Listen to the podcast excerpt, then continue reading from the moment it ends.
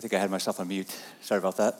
Approximately one year ago, I looked into the coming of 2020, a new year, and as I often do, I preached a message uh, giving sort of a theme for the year, something that we can aim at or something that we can work on this year.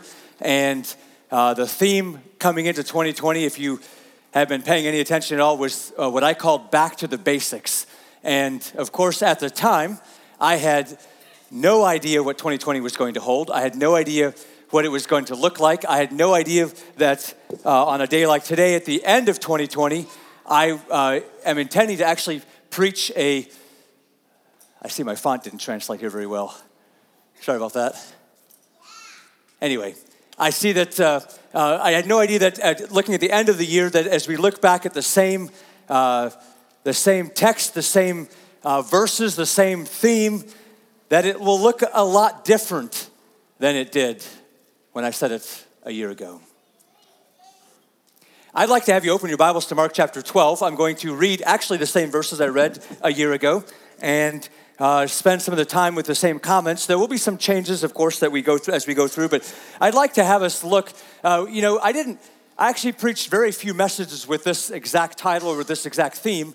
However, there was a lot of messages that I did preach that that fit into it. Many times we spent some time uh, during lockdown when we were having church in our homes and I was doing video sermons that I uh, was visiting this theme. I didn't call it this, but I was visiting this theme of, of returning back to the basics of our faith. Uh, we spent some time at other times, even when we were gathered here, where I said, I, I, I, I didn't call it this, but there's a, there's a sense for me to, to, to say we really need to focus on what is the core fundamental basics of our Christian faith. And again, I had no idea a year ago when I would share these words with the congregation here that uh, what, would, what it would look like. But I think you can agree with me that uh, the Lord obviously knew what was coming, and I don't claim any special inspiration because of having done this. But I, I think you'll agree with me that uh, it was certainly a valid theme for us this year. It's a valid thing for us to spend time doing. And maybe again today is a bit of uh, a, a checkup on did we actually do that? Did we spend time? There's all kinds of things eh, you know uh, again I, I, I, didn't plan it this way. I didn't actually didn't even look ahead but our sunday school lesson if you were here today for sunday school was on the fact that uh, we have trials and and uh, and, and uh, there's there's two things that can happen when there's trials right uh, you can say this uh, maybe a couple different ways, but there's two things that can happen. We can either we can either be overwhelmed by them and we can get uh, discouraged by them and we can lose faith, or we can walk away from our faith, or we can say, uh, "This is this is I'm, I'm I'm done with this. I'm not signing up for this anymore." Or we can we can sort of hunker down and let it refine or hone in what really matters. So, in some sense, my message today is really a lot of what Aaron just said about the fact that we need to be aware of what really matters. Let's read from Mark chapter 12. Mark chapter 12, verse 28 is where I want to uh, start reading. I'll read through verse uh, 34 this morning. Jesus, of course, he's alive, he's walking around, he's uh, doing miracles, he's ministering to people, uh, he's having lots of questions, he's having opposition from the Jewish leaders. Though they were among those looking for a Messiah, they were among those who did not recognize him when he came, did not like how he came, did not like what he did when he came. And it says in verse 28 that one of the scribes came up and heard them disputing with one another. And the, the dispute, by the way, was he had just been asked by the Sadducees about the resurrection. They, of course, did not believe in the resurrection. So they're putting questions to him. And a scribe comes up, it says in verse 28, and hears them disputing with one another. And seeing that he answered, the he being Jesus, that Jesus answered them well, he asked him, Which commandment is the most important of all? Of all the commandments that Moses had given, of all the commandments they followed, which one is the most important of all? Jesus answered him in verse 29 The most important is, Hear, O Israel, the Lord our God, the Lord is one. And you shall love the Lord your God with all your heart, and with all your soul, and with all your mind, and with all your strength. The second is this you shall love your neighbor as yourself. There is no other commandment greater than these. And the scribe said to him, You are right, teacher. You have truly said that he is one, and there is no other beside him. And to love him with all the heart, and with all the understanding, and with all the strength, and to love one's neighbor as oneself is much more than all whole burnt offerings and sacrifices. And when Jesus saw that he answered wisely, he said to him, You are not far from the kingdom of God. And after that, no one dared to ask him any more questions. Father, it is the word that you have inspired by your Holy Spirit that we read from this morning, that we want to be taught from this morning. So we want to be clear to ask you, we want to be direct to ask you to teach us, to open your word to us, to lead us in understanding. The reality is, Father, is the text we've probably wrestled with before, we've talked about before. I know if we were here a year ago, oh, it was taught on before. And so the question isn't so much that you would illuminate to us some new and great understanding about what your word says, but that you would strip away the layers of, uh, of insincerity, of laziness, of uncaring, the layers of pride, the layers of sin, the layers of whatever else might be there, that you'd strip those away so that your truth from your word might actually penetrate into our hearts and our minds today, that we might be changed. Thank you for your grace in which we stand. I pray this in Jesus' name. Amen. So, the operative verses I was really wanting to key, key, us in on there is in the midst of this discussion as they come and ask Jesus, which is a great question, by the way. I don't think they meant it for a great question. I don't think their goal was to bring out, you know, this brilliant uh, teaching from Jesus that really nails it down to, for us and says, if you really want to know what it means to uh, follow me, then here it is. I don't think they meant that at all. But Jesus, as he always was able to do, took what they meant for something else and said, hey, you asked a great question. Let me answer for you. If you want to boil it down and say, what's most important in your life? Here's the answers. And Jesus said this He said, the most important is this. You should hear this. And he's quoting from Deuteronomy back in the Old Testament. Hear, O Israel, the Lord our God, the Lord is one. And if you were here a year ago, and this is a review for you, I'm sorry that maybe I have to just be reviewing some things, or probably have already heard discussions on this. So, but it is worth our time to simply uh, take a few moments and cement in once again. What is he saying here? I encouraged us a year ago when we talked about this to understand that when he's saying the Lord our God, the Lord is one, that there's several things he means by saying that God is one. Of course, there's a uh, there's a, a, sense of unity there. We, we call God the three in one, the great three in one God the Father, God the Son, and God the Holy Spirit. But He's one. There's unity there. When he refers to himself sometimes, for example, like in the creation story, he refers to himself in plural. Let us make man in our image. But God is one. There's a unity there. In fact, Paul spends time with that in the in, in when he writes his, his letters, he says, you know, there's one Lord, one faith, one baptism. There's unity there. And God is, is one. He's not divided. This, of course, stands in the face of many other, not every other one, but most other religions of the world where there are multiple gods, where there are many gods, where there are uh, just a, a plethora of, of different gods you have to appease. But you should hear this, church. There's one. Lord, our God is unified. There's, there's a unity there. He's together. There's never going to be a fighting among God, so to speak, or among the gods as to who, uh, who they are and what they want to have done, what they want you to do. But there's more to that word one than just that. For it also means that he is the greatest as a superlative. That hero is to the Lord your God is like we would say number one, like the greatest, right? It's, there's, come, there's, there's an order, and, and, and he's the greatest, and God is, is higher than any other. Or if you, maybe they're kind of the same thing, but you could say that he's first. There's a priority indicated here as well. That the Lord our God is, you know, it doesn't quite make sense that way in English, but in the Hebrew, when it says the Lord of God is one, it's, it's, it's, it's like an, an, an ordinality. He comes first. There's a priority that's there. By the way, I tell you from how the scribe or the person uh, asking the question took it, we can understand that he at least has that in mind because he says, uh, he says, you are right, teacher. You've truly said that he is one and there is no other besides him. Like there's only one of him and there's nothing else that comes up, ranks up beside, ranks up close to him. So I would suggest to us that more than it has to do with the unity that is in the Godhead, it has to do with the um, the fact that He is greater and He is more important and He's the only one. There is no other one. There is no other God. There's no one else that you must please or stand before. There's no other judge to which you will answer to. There's no other uh, standard to which you will be held. That's what this is saying. If you want to know what's most important, if you want to drill back down to the basics of our faith, the first thing you should understand is to start from the right place, to start from the right foundation, from the right standing point, and that is that God is the only God that you have to answer to. He's the most important thing you have to worry about. That's what he's saying. That's what Jesus just told us. Hear, O Israel, hear Riverview, hear church, hear people of Christ. The Lord our God, the Lord is one. He's the most important. And he goes on, of course, to say the words we're all familiar with. If that is true, if you're convinced of that, if you want to know what's most important for you, it is to know that you should love God with all that you have. And he goes ahead and mentions what all those things are that you have. You have your heart, your emotions, you have your soul, you have your mind, and you have your strength.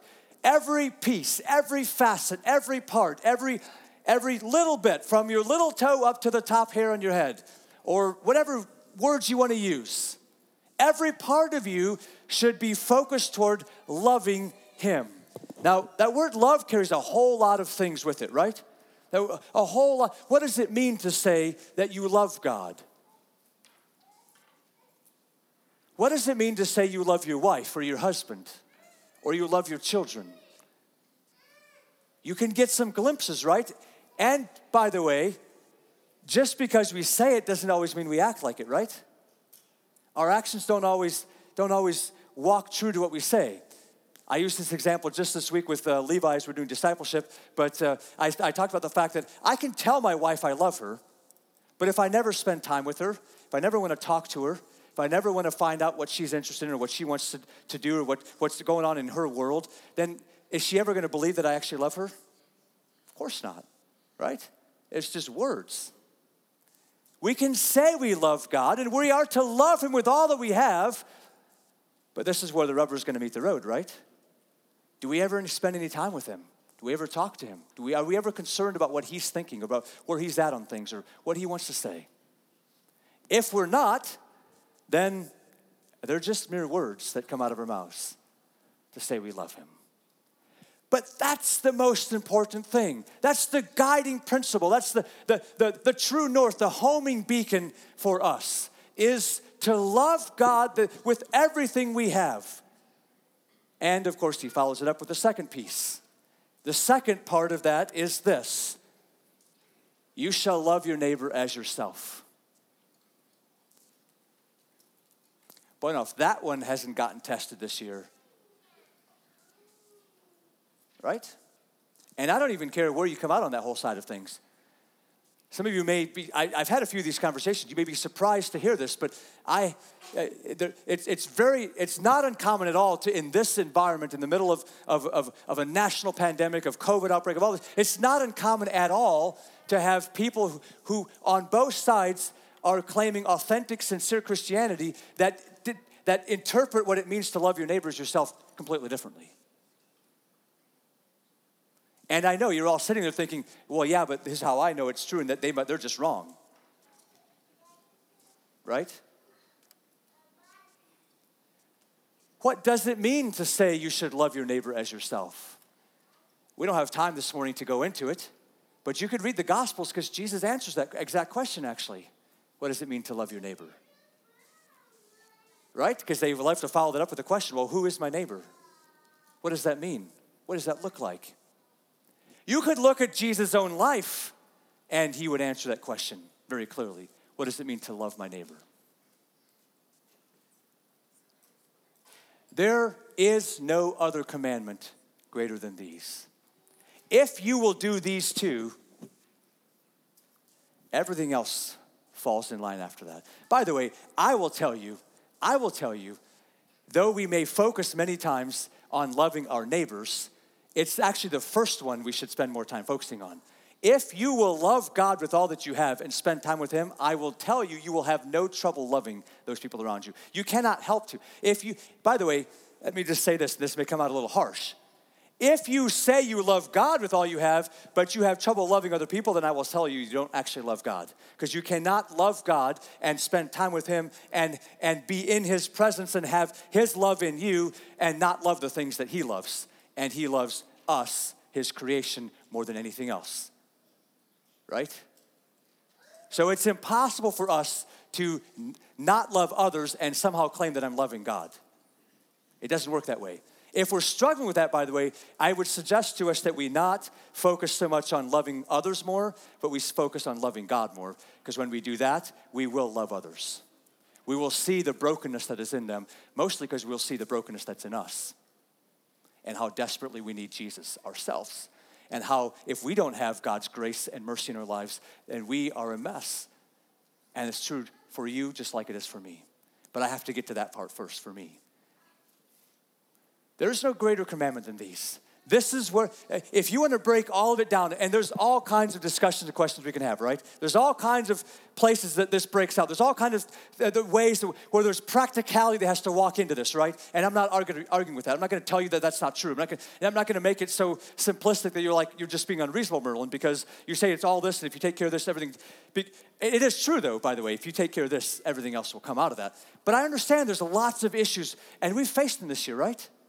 I mean, this has probably gotten, again, I, I, I the, the brilliance of God in, in, in bringing this to us, and then three months later bringing COVID to us and telling and having us be in an environment where we have to shut our church down. We can't have church. And you have these big discussions about how we're going to handle this and what we should do and what we shouldn't do, and all kinds of disagreements and all kinds of fighting and all. And then you add on top of that, you have this election cycle that's just been crazy. And, and this has gotten tested. I'll tell you, when it's, it's one of those things where if it, if it weren't God, I would, I would, I would, maybe I should laugh anyway, but the irony is unbelievable. God says, Hey, I want you to focus on the basics and coming back to the basics of your faith this year. And then He throws all this other stuff that's going to distract us, right? He throws everything you possibly, well, probably not everything you possibly can. If we say that, we better be careful, right? Because there's a whole lot more that's coming. But He throws so much at us that's testing and say, Are you really going to focus on coming back to the basics this year? Or are you going to allow yourself to be distracted by everything that's going on?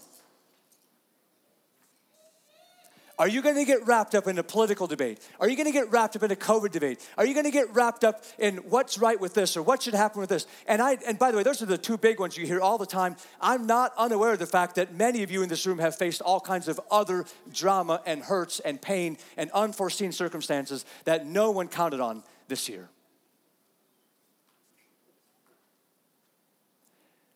I can tell you though with 100% certainty that does not change the need, the requirement, the overarching necessity for us to make sure that we have come back to the basics of our faith this year and are walking faithfully with Him.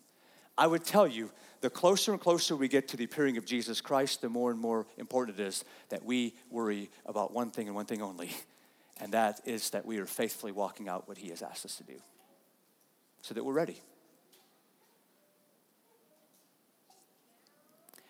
Again, I'm sorry for the uh, distraction it'll probably will cause with my font. It's not supposed to look like that. But I, back then, when I preached this message, I brought to you five what I called categories of things that will help us assess whether we are loving God with all that we have, whether we are aware of what the basics of our faith are, and what will help us put those things to a test. And my question for you this morning is how did you do this year?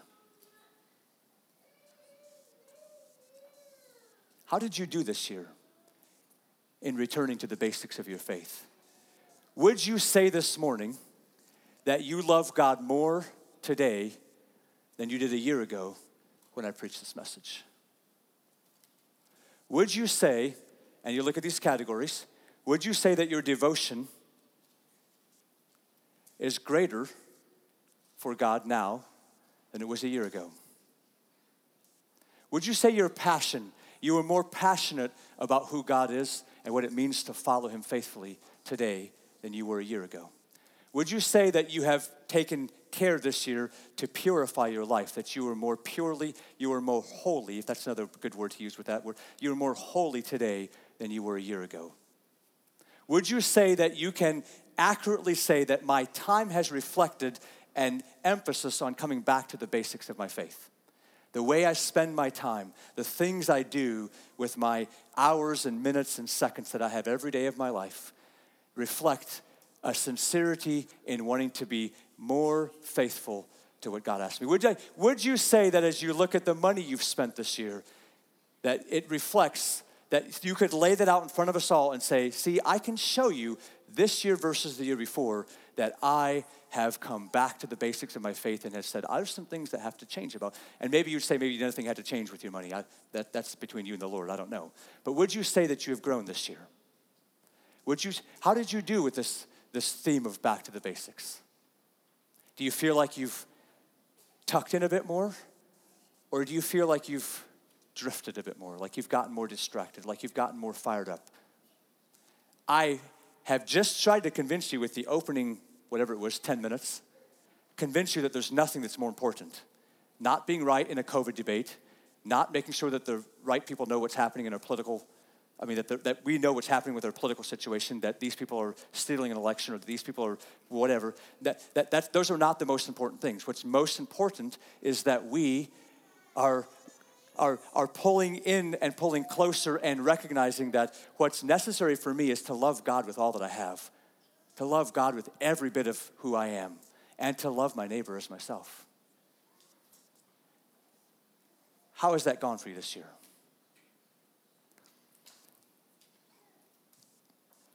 Let me just take some time to focus on some of these things. You know, as I say it, not only in the picture, I try to do this pictorially, but uh, not, not only is that in the picture, but uh, the, sort of the foundational thing of this, do we love God with all we have and love others, is this word devotion. This word devotion, of course, means what are we, what, where is our allegiance at? What are we devoted to? What do we give our heart to? What, what, what, what claims a pull? Like if this is happening, or if this person says this, or if this goes like this, that's what draws me that direction, because I'm devoted to that. We're devoted to lots of things, aren't we? Right? We can do better than this. We're devoted to lots of things, aren't we? Are we always devoted to the right things? Is our highest devotion what should be the highest devotion? That's the question. If we're to come back to the basics and say, hey, we heard that the Lord our God is one, that He is the first most important one, then the, the first place that rubs into is then He has to have the highest devotion in our lives. He has to have the highest place of honor in our lives. Now, just take a quick little run through with me. What are some things that steal our devotion or the honor that Christ deserves or the honor that God deserves in our life? What are some things that steal that devotion away from us? we can be interactive. I love being interactive. Make sure you're staying awake. I'll start calling you by name if I. Never mind. I won't do that. What are, what's that? Work. work. Okay. Work takes our devotion. What else? All right. Now you said it all at once. What's that? Family and TV. All right. The TV and family work. All right. Keep going. There's a lot. There's a long list we could do here, folks. Smartphones. Smartphones. Hobbies. Thank you. Fear. Ah, you don't think about that one very often, right? We're, we're naming like things, but fear takes our devotion away, right? Because we're honoring whatever we think might happen over here over Christ. Something else in your head? Self. That's something nobody's mentioned yet, and I would tell you it's the biggest thing that robs God of his place of devotion is ourselves. Us.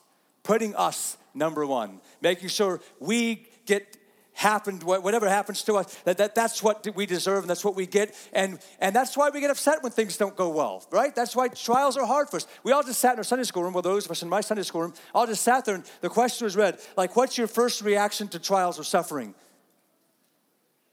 What do you think was, what was, what do you think was, came out of our mouths? We're sitting in Sunday school, right? Always the question, do I give the Sunday school answer or do I give the real answer? Well, the real answer is what's, what's, what we should be giving, right? Well, first we whine and we, get, we feel sorry for ourselves and we get a little angry. We look what the problem is we try to fix the problem to relieve that, ourselves from that suffering. Before we start thinking with our spiritual eyes or spiritual mind and saying, what does God want to teach me from this? A lot of that comes down to where our devotion is because if we are devoted to ourselves and keeping ourselves happy and comfortable, then we don't like things like suffering. We don't like things that don't go the way we want them to go. My question to you is where has your devotion gone this year? Has it moved to where God has had a higher place in your life, where loving Him has been more important, Or has it moved to where I can't believe I'm to lose some of these freedoms? I can't believe I have to stay in my house. I can't believe I have to put on a mask. Where is my true devotion? And I'm not belittling those things. Those are real things that many of us are struggling with. But they cannot be the first thing, the most important thing. They cannot have our devotion. But you know what? I know something far better than me standing up here and asking you to just think about it. Because there's one person who really can answer without a shadow of a doubt what your devotion, what's happened to your devotion this year, whether you're motivated or not. And that's the Holy Spirit, which means we should ask Him. So, why don't we do that? Why don't you close your eyes? God, we want to uh, come to you in prayer this morning, knowing that you have said the most important thing is to recognize your greatness your singularity, that there's no one else beside you, your unity, that you are God and we are to love you with all that we have our heart, our soul, our mind, our strength. We're to love others. And our question this morning that we're wrestling with in terms of, of, of the evidence of that is where our devotions lie. This morning, God, we're going to be we're going to be bold in your presence. At least I'm praying that we as a church body are willing to be bold in your presence. And we're going to ask you point blank, Holy Spirit, where our devotions lie. I encourage you, church, this morning as I'm praying up here, you ask that question literally. I don't care if you want to ask it out loud, if you ask it quietly, whatever you do, but would you ask, would, are you willing this morning to ask the Holy Spirit where your devotions lie? What you are devoted to? Who you are devoted to. Holy Spirit, I ask you to unveil the true devotion of my heart.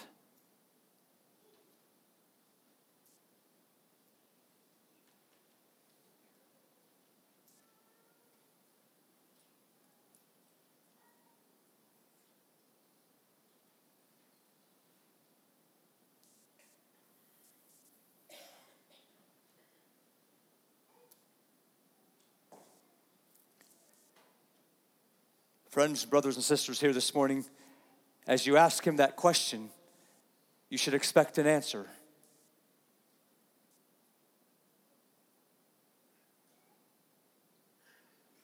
It is our joy and delight, is it not, when he comes back to us and reveals to us that our devotion for him has grown. And I pray that's true. But we also recognize that there may be plenty of us sitting here this morning that are being told right now that our devotion is not exactly where it ought to be.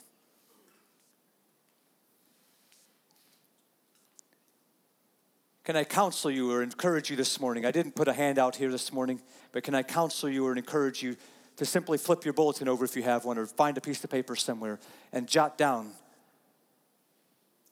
what's running through your head this morning in regards to your devotion? Father, we don't want to falsely humble ourselves before you. This is not about saving face in front of a church, people that we go to church. This is about us being raw and honest with you and simply asking you the question Am I devoted to you? Am I as devoted to you as I ought to be? Has my devotion grown in this past year? Or what carries the true devotion in my heart? What am I allegiant to? Who am I allegiant to?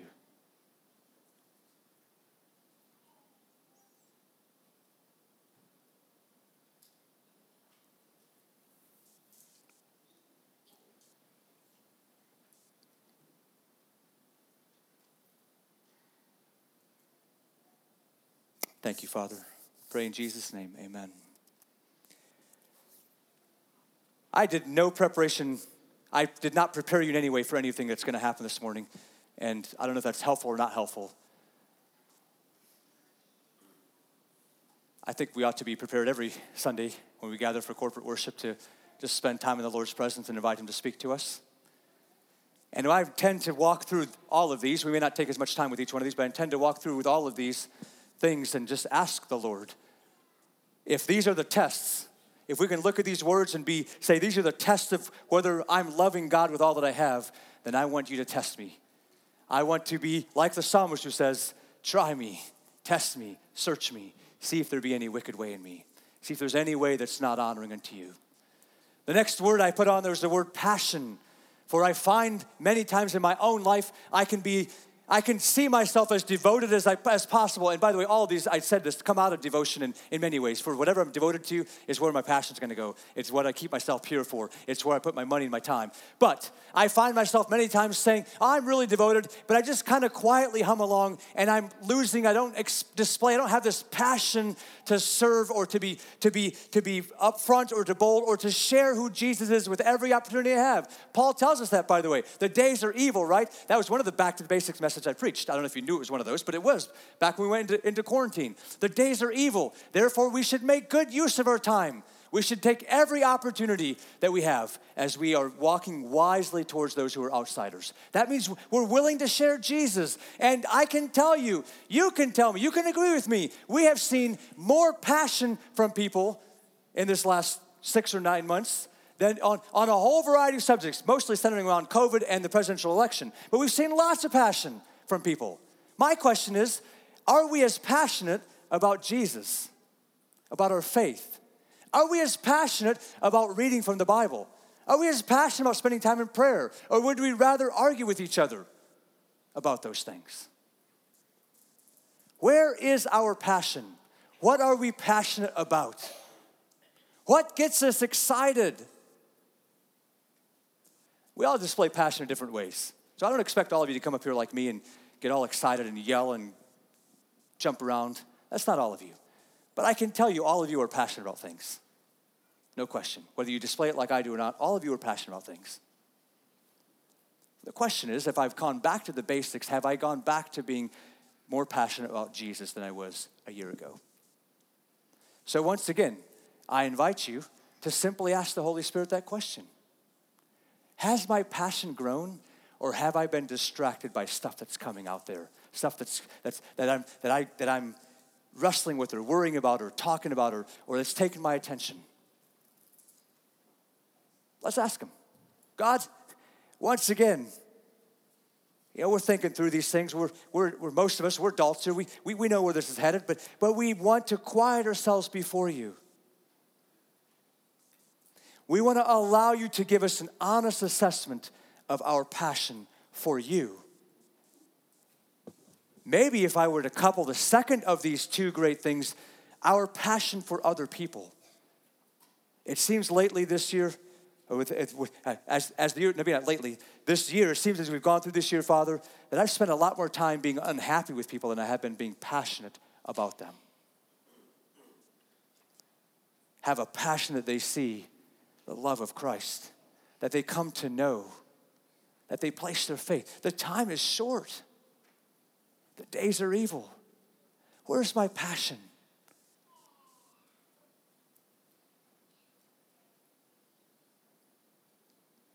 Holy Spirit, will you answer that for us this morning as we ask you, what am I passionate about?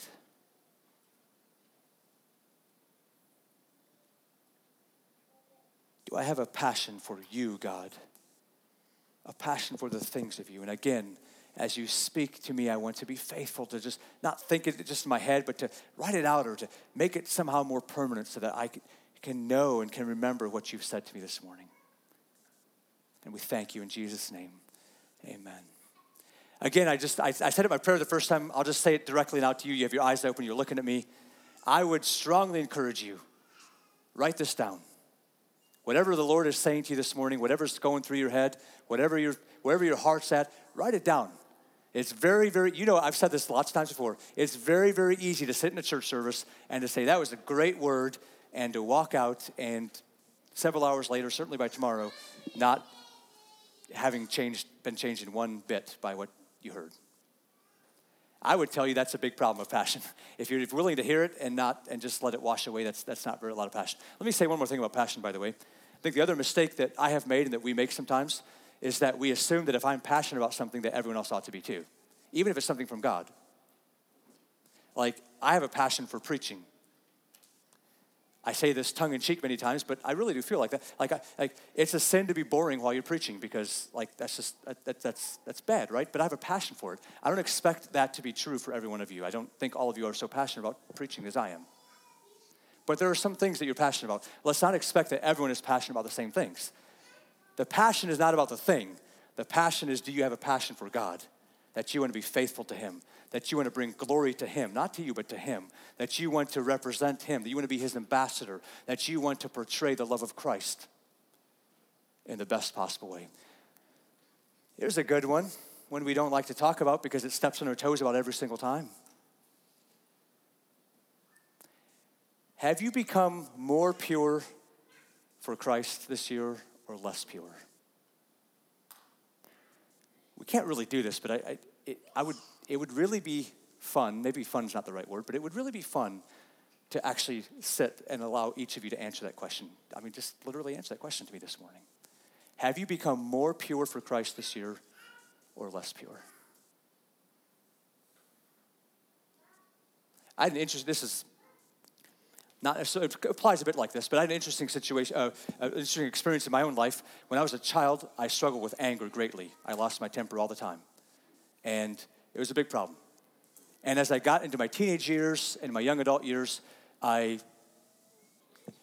I thought I had dealt with it. I thought I had learned how to just not be angry about stuff, or just I, I, I thought I had dealt with it. And in some degrees, I think I had.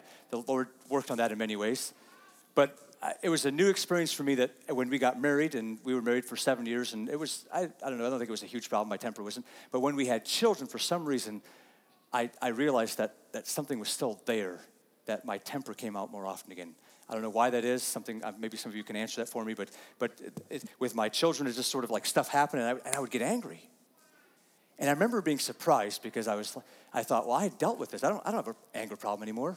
If you would have talked to me as a 17 year old, I said, ah, yeah, I had an anger problem, but it's being dealt with. And as a 22 year old, I said, I don't have an anger problem anymore. And as a 28 year old dad, I suddenly realized I have an anger problem still. I say that to say, in a year like we've had, when there's all kinds of pressures, when there's all kinds of insecurities, there's all kinds of things we're frustrated about, it's at those times where those things that we have struggled with that make us impure come back out even when we felt like we've dealt with them. So, as you sit here this morning, this time we're going to do it with our eyes open because I think the Holy Spirit can talk to us just as easily that way as He can with our eyes closed, even though we're more comfortable sometimes eyes closed. I just invite you to ask the Holy Spirit Have I become more pure this year? Or have I become less pure? Have I, have I returned back to a holiness that God has asked of me that says, I want you to be holy as I'm holy. I want you to be set aside, set apart. I want you to demonstrate with your life purity. Or have I said, there's so much other stuff going on that there's a few things I'm willing to just let go of and not, not be holy anymore? Has, has bad language crept back into your heart? Has, has idolatry of some kind crept back in? Has impurity, has lust crept back, crept back in? Has pornography crept back into your life? all those things, maybe you maybe you thought you dealt with them. I, I don't know where you're at. I don't know. I'm just putting, throwing stuff out there to help you to think through things. Again, as you are thinking this through, and I'm hoping you're willing to be honest this morning, be willing to write some things down.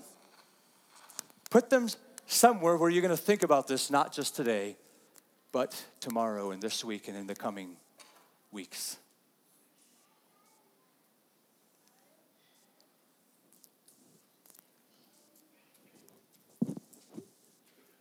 I really should have just done these two together because that's really how they go, but I talk about these often as the two great proofs of where our devotion lies, where our passion is, what we're really concerned about, what we really love, who we really love, and that is the two great tests of money and time.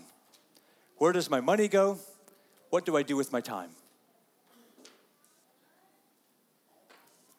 I know you may get tired of this, you know where we're headed. But this case, I, know you all know what money is. I know you all know what time is. I don't have to explain a lot about it, right? But I have to ask you to ask the Holy Spirit that question.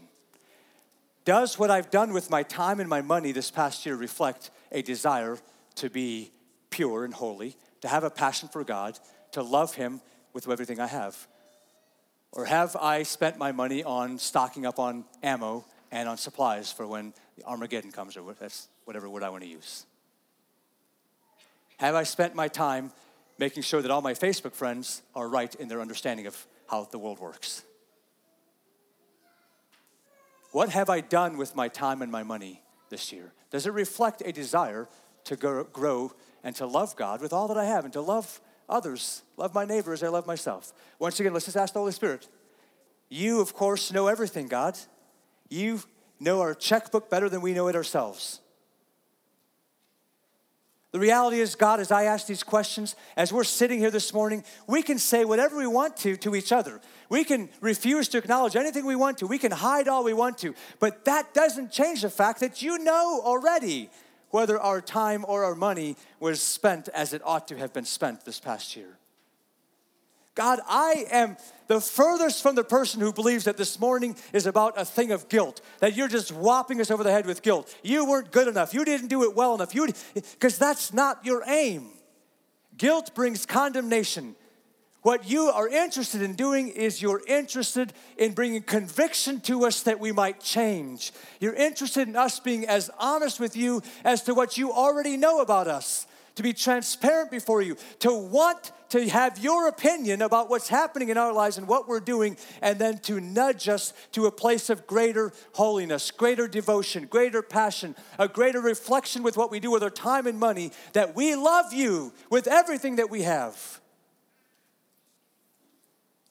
And so we're asking you this morning, again, to strip away those layers, to reveal to us not because you want to make us feel bad, but because you want us to grow. I thank you for your faithfulness.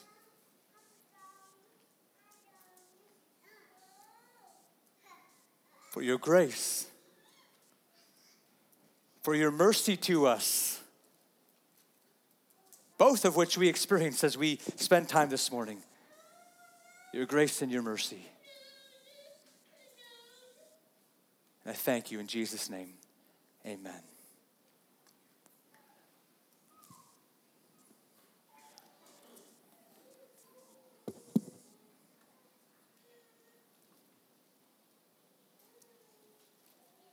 When Jesus was asked which commandment is the most important of all, he answered, The most important is this Hear, O Israel, the Lord our God, the Lord is one, and you shall love the Lord your God with all your heart with all your soul, with all your mind, and with all your strength.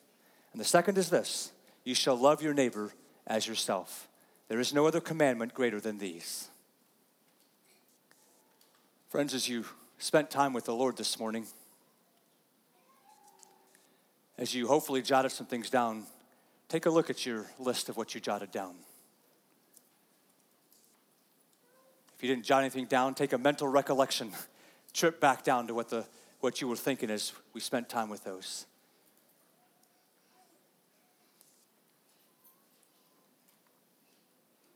Were you given some things to work on? Were you made aware of any shortcomings? Perhaps you were encouraged this morning. But I want to give you an opportunity this morning to simply, if there's anything there that you were convicted on that needs to be confessed, it doesn't mean does you little good for me to make you aware of that and then that provide an opportunity for you to uh, deal with that. And so I would just uh, in, in invite you, we're going to have closing prayer here in just a little bit, although I will tell you we're going to do it a little differently than we often do. You may not like me after this, just give you fair warning. I don't really care, but you may not like me. I do care. I want you to like me, but anyway, I don't care if you're not happy with me after this.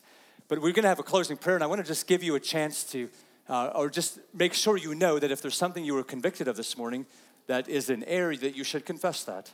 Maybe you already did, and that's good, but you should confess that. You should make, your, make it right. To the best of your ability, you should walk out of these doors and out of this church today knowing that you stand right before God. And I want to just remind you that uh, you can do that if you confess and repent of the things that the Holy Spirit has brought to your mind this morning. You are not held to the things that the Holy Spirit did not convict you of. I can assure you of that. So don't feel like you walk out and you're like, well, I'm still a human. I still, I was, if you've asked the Holy Spirit to make you aware of things and He is faithful in doing so and you confess those things and repent of them, ask for His forgiveness, then you are forgiven. The Bible's clear about that. 1 John 1 9 says, if you confess your sins, He's faithful and just and will forgive you your sins and cleanse you from all unrighteousness. But you should do that today. You should not walk out those doors without doing that. But I also want to encourage you that in an effort to be sincere about going back to the basics of our faith, it will require a longer lasting engagement with this than just this morning. The things you've written down, the things that the Holy Spirit has said to you, the, the things that are going through your head as you're thinking about these categories I had up there, that you, re, require you a bit more time than just this morning. A bit more engagement, a bit more uh, stick to itness to say, keep pressing in on here. And I can also tell you that the best way to ensure that to be true is to make sure that there's someone else that knows about what you have to work on. So I'm going to ask you to be gracious with each other, to be uh, full of confidence with each other and each other's best interests. As we close here today, what I'd like to have us do is to simply spend time with each other in prayer. So, the simplest way to do it is to gather with people here. I know you didn't know that when you sat down with them, so I'm sorry if you chose badly. I'm just kidding, by the way. You didn't ever choose badly. We're all believers here. We ought to be. But just turn to someone that's close to you. You can do it as couples if you want, but not too many, please, because it's going to take way too long. Just turn to somebody who's there, and, and honestly, if it's your spouse, I'm okay with that because that's the person you would live with. They should know these things. But I pick one thing that the Lord, uh, that you were thinking about, that the Lord, I don't know if I, some of you don't like when I say this phrase, but, but that, that, that the Lord brought to mind as you were going through our prayer time. Think, think, pick one thing, and it could be an encouragement. It could be something that He said, You're doing well in this. I don't care. I doubt that's, I mean, I'm guessing most of us have something that the Lord revealed to us isn't very good. And then would you just be gracious with each other and pray for each other real briefly about that? Is that clear what I'm, what I'm asking? I'm gonna, I'm gonna just eh, ask you to do that. I'm gonna pray from up here quietly, and I'll pray out loud to kind of close the whole time. But if you were to do that, and if you totally feel like I can't do that, that's way like I, that's just that just gives me the heebie-jeebies to think about that. I don't care if you pray by yourself. It's not like uh, it's, uh, it's not like it's the worst thing in the world. And if you have business to do with Him, and you want to walk up to the front here and pray, that's totally fine. The, uh, the altar, as it were, is open. I'll, I'll pray with you if you walk up here if you want to. But what I'm interested in knowing, or in you knowing, is that the things that God is saying to us and He wants us to work on are things that will stick to us as we share with each other and pray with each other about. So, don't take too much time. Turn to someone that's close to you. Share at least something that is running through your head this morning. Uh, I should hear the sound of voices. You can talk out loud. I hope you do. You can't, it's really hard to communicate without using words. Um, it's possible, really hard. So just talk to each other real, a little bit, and then just pray for each other. And uh, I'll be praying up here, and I'll close in prayer out loud to let you know when we should draw to close. Make sense? Go for it. Father God, I thank you that in Jesus Christ we have the way, the truth, and the life, that He has uh, declared that to be true when He walked around from your word. We accept it by faith, and we know that there's no other way for us to be right with you than through Jesus Christ. This morning, we again receive the blood of Jesus Christ as its cleansing and life giving uh, uh, power that it has for us to be forgiven, to be justified before you. And we recognize that we uh, are called to be sanctified and we want that to be true. That's really what this morning was about father is that as you call us back to the, an understanding of what's the most important in our lives that we're to love you with all that we have that's to say that we are to be sanctified. We're to be called to holiness to a passionate devotion to you and you alone. Where we have strayed from that we have found that out this morning and we have, went, we have repented of it and we've said, God, help us. Help us to walk faithfully, to walk in devotion, to walk passionately, to walk in purity, to have our walk of time and money, the way we spend those things, reflect the fact that we love you with our heart and our soul and our mind and our strength, and that we love our neighbor as we love ourselves. These things have gotten tested this year, Father. They've gotten tested probably for some of us in ways that it's never happened before in our lives.